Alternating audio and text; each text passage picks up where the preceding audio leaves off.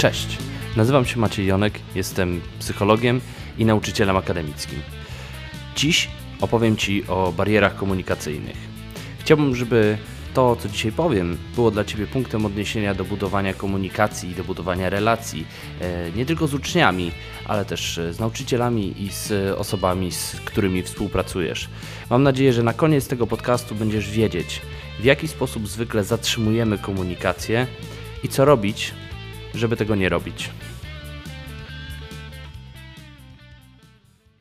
Na początek y, poproszę o szczere i prawdziwe odpowiedzi na następujące pytania. Jak często robisz tak, żeby ludzie nie odpowiedzieli na Twoje pytanie? Kiedy zależy Ci na tym, żeby tak zadać pytanie, żeby ludzie nie chcieli odpowiadać na to pytanie? I dlaczego jest tak, że nie chce Ci się odpowiadać na to pytanie, które właśnie zadałem? No dobra, może trochę namieszałem z tym pytaniem o pytanie. Natomiast sens jest taki, że w mojej pracy psychologicznej, zwłaszcza w tej części, która dotyczy zbierania opinii, e, konstruowania ankiet, kwestionariuszy itd., tak bardzo często pojawia się takie zdanie: proszę o prawdziwe i szczere odpowiedzi. I teraz problem jest taki, że jak ktoś mnie prosi o prawdziwe i szczere odpowiedzi, to znaczy, że zakłada, że gdybym nie poprosił, to by takie nie były. Ja się od razu zaczynam zastanawiać, czy ja na ogół mówię prawdę, czy ja muszę powiedzieć jakąś inną prawdę teraz niż mówię zwykle. I z tego całego zastanawiania się e, ginie moja chęć do tego, żeby w ogóle z kimś rozmawiać. No bo jeżeli ja mam przybrać jakąś pozę, jakąś prawdziwą pozę jeszcze do tego wszystkiego, to ja nie wiem, czy ten ktoś faktycznie chce rozmawiać ze mną. Może jest tak, że on chce usłyszeć jakieś konkretne odpowiedzi. Może jest tak, że on już wie, co jest prawdziwe i co jest szczere, a ja tego nie wiem. I nie chcę już z kimś takim rozmawiać.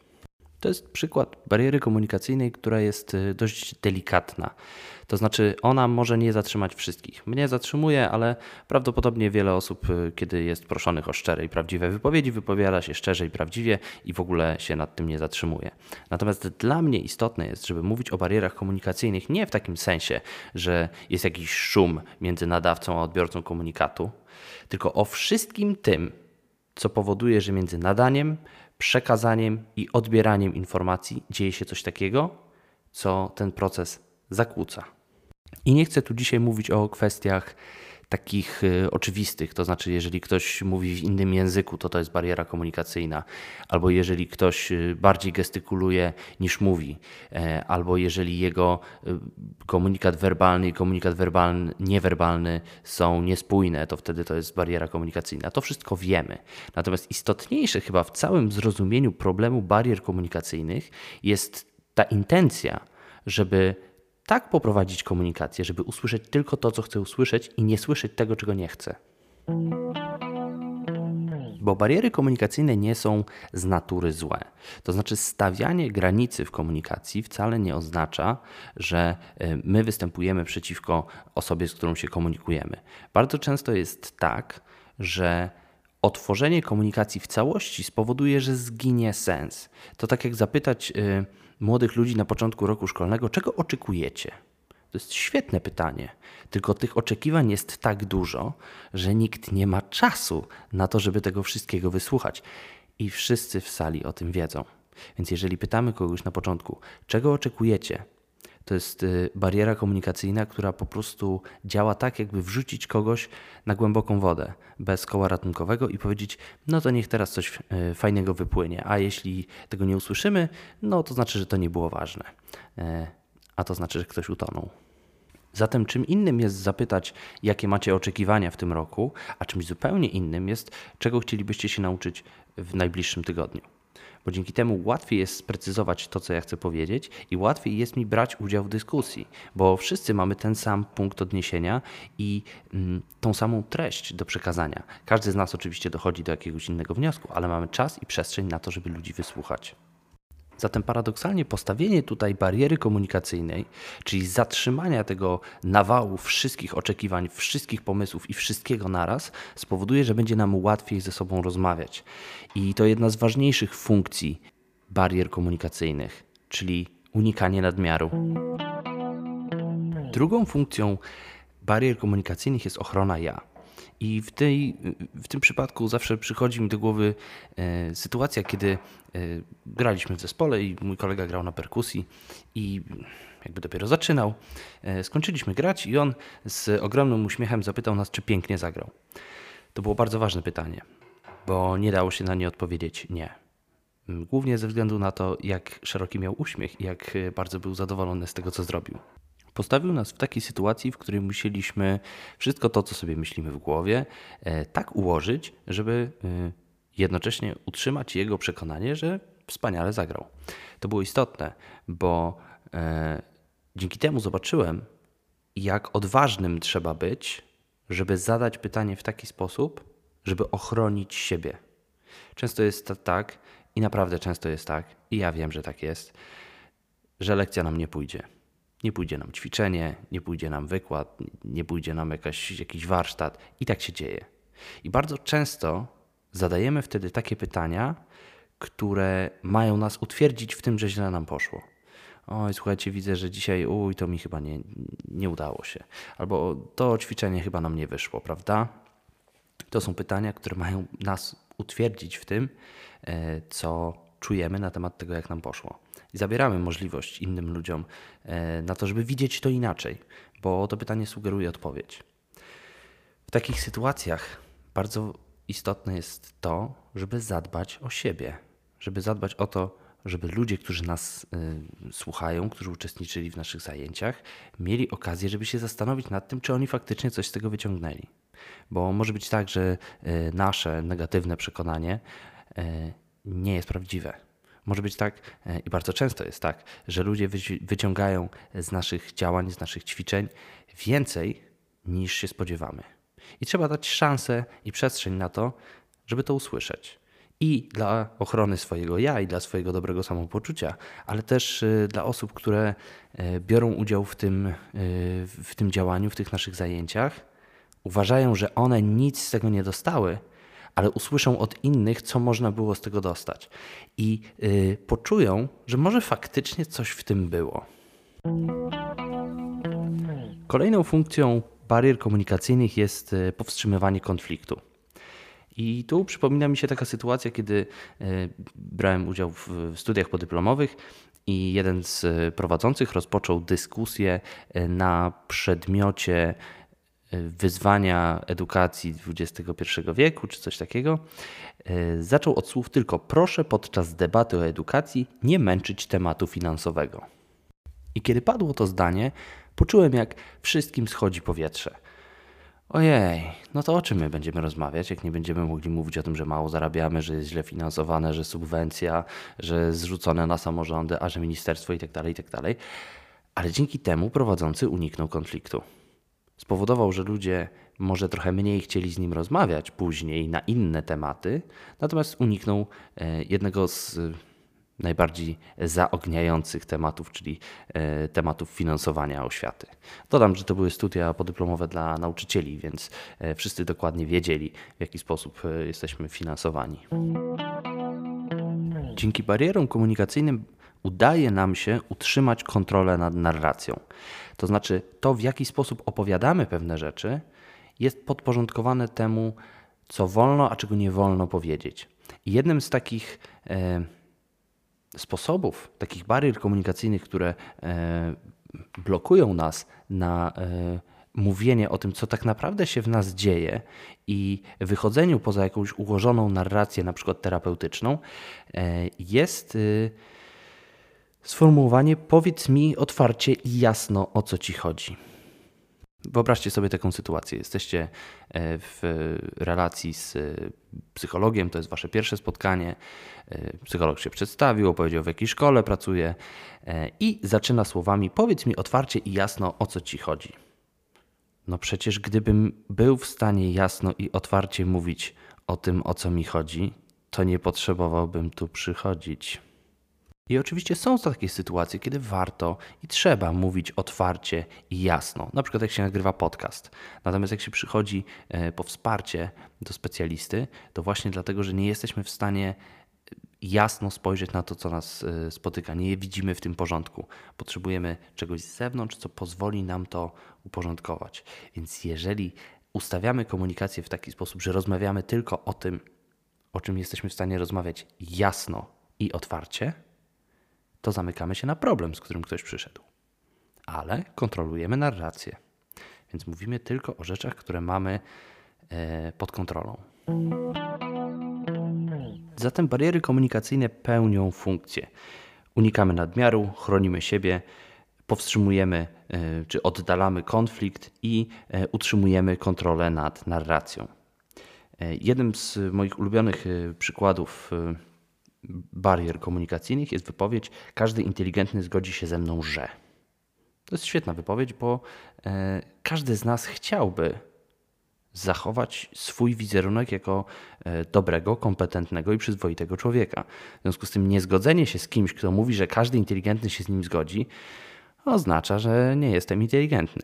A nie chciałbym tego e, pokazywać i nie chciałbym stanąć w takiej sytuacji. Kolejna sprawa dotyczy naszych granic. To znaczy, są rzeczy, o których chcemy mówić, i są rzeczy, o których nie chcemy mówić, nawet najbliższym. Zatem, e, jeżeli ktoś e, brał udział w e, szkole dla rodziców i wychowawców, to zna to pytanie doskonale. Pytaniem przekraczającym granicę i jednocześnie będącym barierą komunikacyjną jest na przykład pytanie o Twój pierwszy raz. I kiedy zadaję to pytanie zwykle osobom starszym ode mnie, z dużym doświadczeniem i pedagogicznym, i wychowawczym, to widzę, że to jest trudne pytanie i ci ludzie radzą sobie e, z tym pytaniem, e, znajdując inne pierwsze razy niż ten, o którym myślisz e, w pierwszej chwili. Zatem opowiadają o pierwszym razie, jak jechali na motorze, pierwszym razie, jak nie wiem, podtopili się na basenie i tak dalej. W związku z tym chronią się przed tym pytaniem. Komunikacja między nami jest zatrzymana, bo ja nie mogę teraz uczestniczyć w tej rozmowie, bo muszę się ochronić przed tym, że ktoś przekracza moje granice.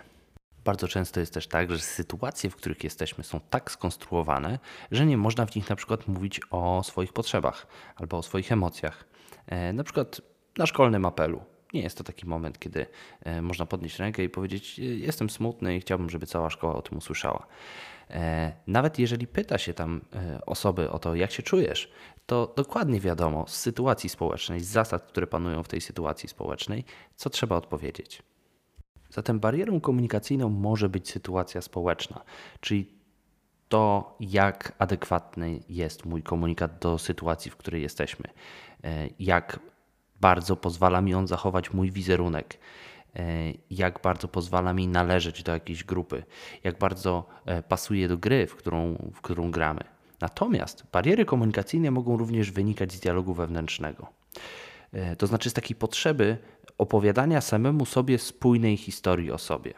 Więc w sytuacji, kiedy e, ktoś mnie pyta, jak się czuję, a ja chciałbym zrobić e, wrażenie albo myślę o sobie jako o kimś, kto jest silny, wytrwały i nie poddaje się smutkom, no to nawet wtedy, kiedy mam katar, boli mnie głowa e, i jeszcze do tego wydarzyło się dużo stresujących i nieprzyjemnych rzeczy w ciągu dnia, odpowiem: Nie, no świetnie.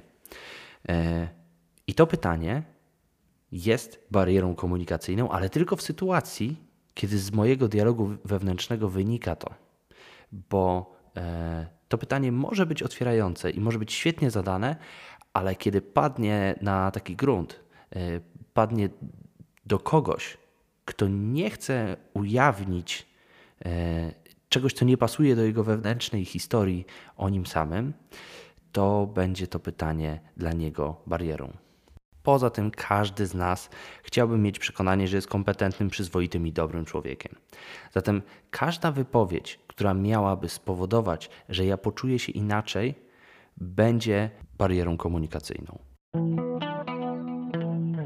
Nastolatki najczęściej, ale wszyscy, wszyscy dorośli mają takie momenty w swoim życiu, kiedy myśląc o tym, co powiedzieć, nawet w sytuacji, kiedy nie ma innych osób dookoła. Wyobrażają sobie widownię i to, jak ta widownia zareaguje. I bardzo często idziemy już do spotkania z innymi ludźmi z ustawionymi sobie w głowie barierami, o czym nie będę mówił, co wiem, że spowoduje, że e, ludzie przestaną myśleć o mnie, że jestem dobrym, kompetentnym i przyzwoitym człowiekiem, albo co spowoduje, że będą się ze mnie śmiać, albo co spowoduje, że e, przestaną uważać, że jestem wiarygodny. Bardzo często jest tak, że te bariery komunikacyjne przynosimy z dialogu albo z, ze spotkania e, z wyimaginowaną widownią. I zakładamy, że ta prawdziwa widownia albo prawdziwi ludzie, z którymi się spotkamy, działają tak samo jak to, co sobie wyobraziliśmy. Bardzo rzadko tak jest.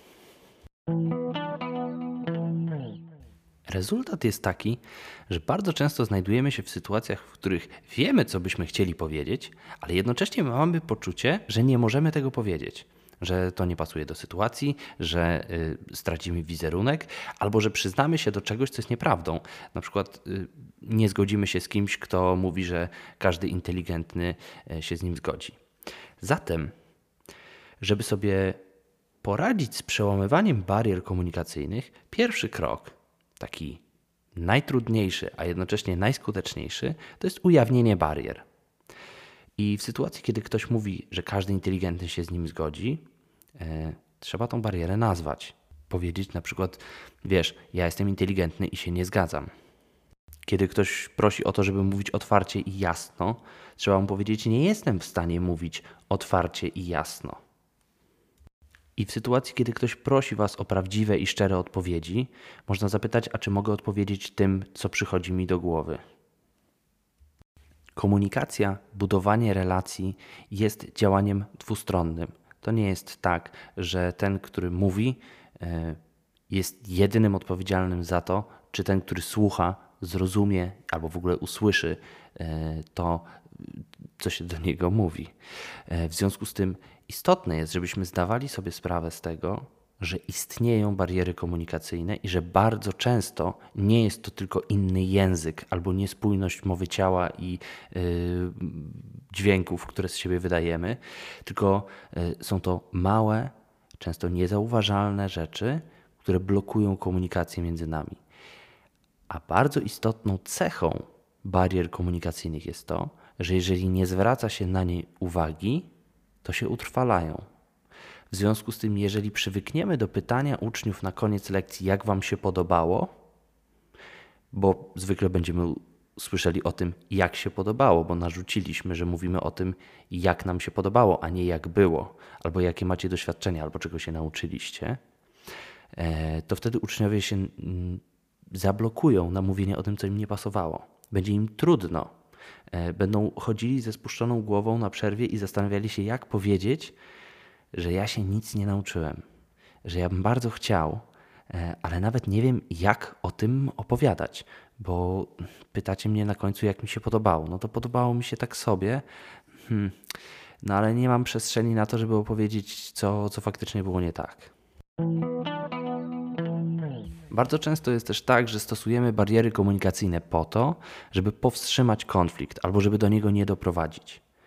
Zatem e, sposobem na przełamywanie barier komunikacyjnych wtedy jest otwarcie konfliktu, stanięcie do niego e, ze swoimi potrzebami, ze swoimi oczekiwaniami i e, z gotowością do tego, żeby wysłuchać drugą stronę bo blokowanie komunikacji nie powoduje, że konflikt się rozwiąże. Powoduje, że przyjdzie trochę później, może z większym nasileniem, a może nawet spowodować zerwanie relacji. Bo jeżeli ja e, nie mogę w tej relacji mówić tego, co chcę, nie mogę być sobą, no to po co jest mi ta relacja? Ona jest mi niepotrzebna.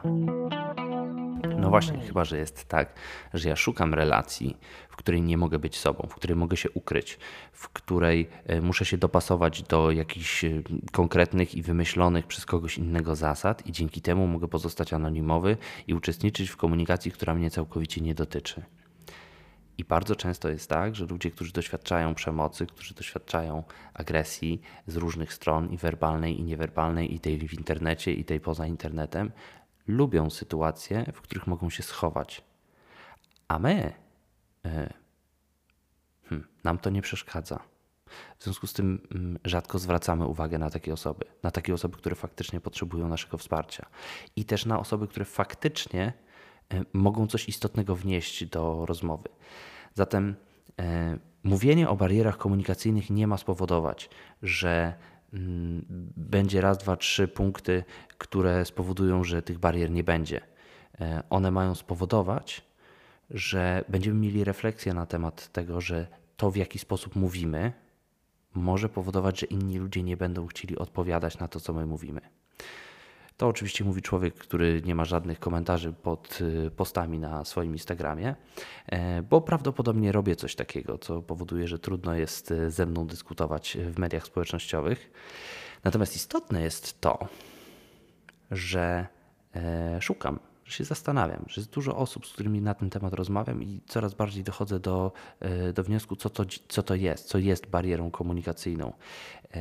I okazuje się, że e, ta bariera jest pewnego rodzaju filtrem, że jeśli ktoś pisze, to pisze bezpośrednio do mnie e, i w bardzo konkretnej sprawie, na podstawie tego, co e, zobaczył, przeczytał, na przykład na tym Instagramie. Bardzo często jest też tak, że niewielka grupa studentów moich decyduje się na to, żeby rozmawiać ze mną poza zajęciami. Natomiast są to rozmowy głębokie i, naprawdę interesujące. Zatem mm, kończę dzisiaj z takim z taką refleksją. Tworzymy bariery komunikacyjne i to nie jest źle. I y, to nie jest naganne i to nie jest niedopuszczalne. Natomiast istotne jest to, żeby mieć świadomość tego, że to robimy i dawać przestrzeń innym ludziom do tego, żeby mogli się wypowiedzieć i żeby mogli uczestniczyć w tym, e, w jaki sposób funkcjonuje komunikacja. Żeby to nie był tylko e, jednostronny wysiłek nas, którzy budujemy e, na podstawie książek, e, zajęć, warsztatów e, swój warsztat mówczy, czy tam szkoleniowy, czy ćwiczeniowy, czy nauczycielski. Natomiast, żeby to była przestrzeń, którą tworzymy wspólnie. Żeby to nie było tak, że ja jestem tylko aktorem na scenie, a moi uczniowie muszą mnie wysłuchać i na koniec zaklaskać, tylko żeby ta relacja, która jest między nami, była świadoma i była zadaniem i dla mnie, i dla nich.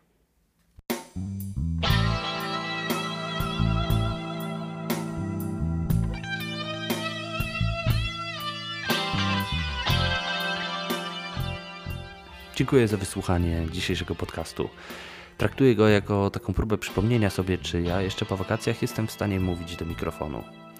Spodziewam się, że w którymś momencie tego nadchodzącego roku szkolnego tak właśnie będzie, że e, przeniesiemy się znów do mówienia do naszych uczniów, studentów i ludzi, których szkolimy e, przez internet.